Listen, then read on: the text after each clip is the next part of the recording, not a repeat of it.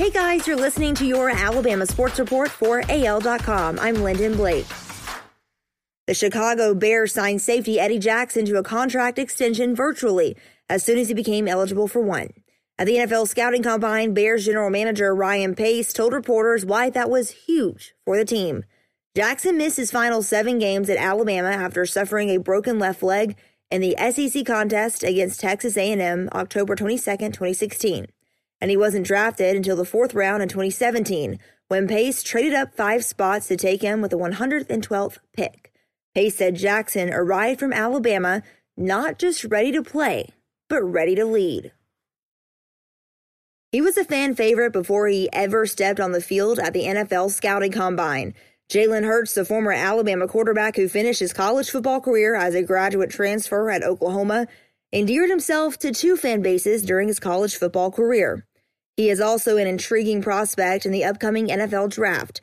Hurts isn't generally considered to be one of the premier quarterbacks in this year's draft class. However, he turned heads at the combine.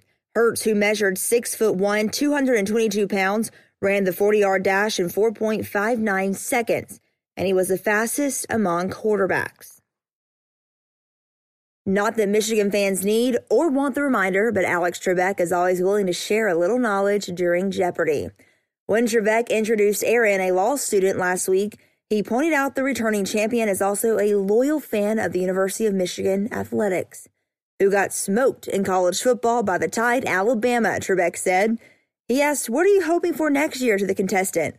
He said, It's been a rough decade or so. The first Michigan sporting event I ever saw was a historic loss to Appalachian State, so it can only go up from there.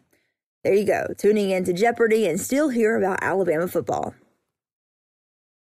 Alabama guard John Petty is closer to a return after injuring his elbow last week against Mississippi State. Coach Nate Oats said Petty shot the basketball during Monday's practice, but did not see any live action. He was a lot better than he was Saturday, Oats said. Still, if we had a game today, he couldn't play. The SEC tournament starts in Nashville next week. That's your Alabama sports report for AL.com. Thanks for listening. I'm Lyndon Blake.